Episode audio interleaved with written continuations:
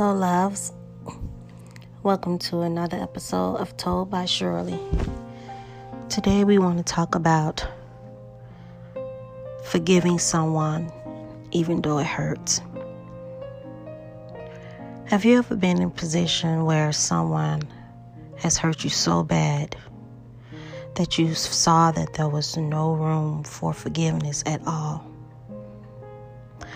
No matter how much you think about that person, no matter if somebody mentioned their name, you always go back to that hurt. But yet and still you know that it is better to forgive. Because if we don't forgive, God won't forgive us. Or how about this one? I'll forgive you, but I won't forget. See, when that happens, when you forgive someone, but you can't forget what they did, then that means you are holding on to the hurt that they have caused you. So, how can you forgive, but you won't forget? So, at this point, you need to let go of what that person has done to you. I mean, really, really let go and ask for forgiveness. You know, forgiveness is not really for that person, forgiveness is for you. Because if you can forgive the one who hurt you, God says that He will forgive you. See, when God forgives us, He throws all that mess into a sea of forgetfulness and he remembers it no more.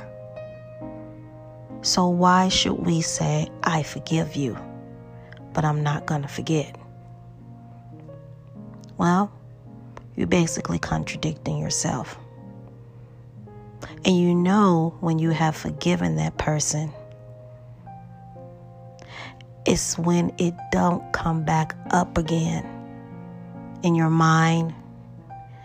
Someone speaks it picture you see of that person or if you actually see them.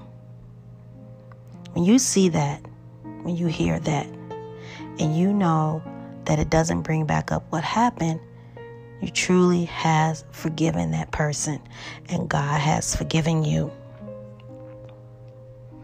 So when someone has hurt you deep down to the core, you be the bigger person and you forgive them because we want God to forgive us. And even if they have a problem with forgiving you or asking you for forgiveness or apologizing to you, hey, everybody has to answer to God. So it's best to forgive and be forgiving than for than not forgive and carry that with you to eat you up to cause bitterness pain, hurt, anxiety, so forth and so on. None of that is of God. God is of love. We have to be of love. So, when someone has hurt you so bad to the core, pray about it, give it to God, and ask for forgiveness.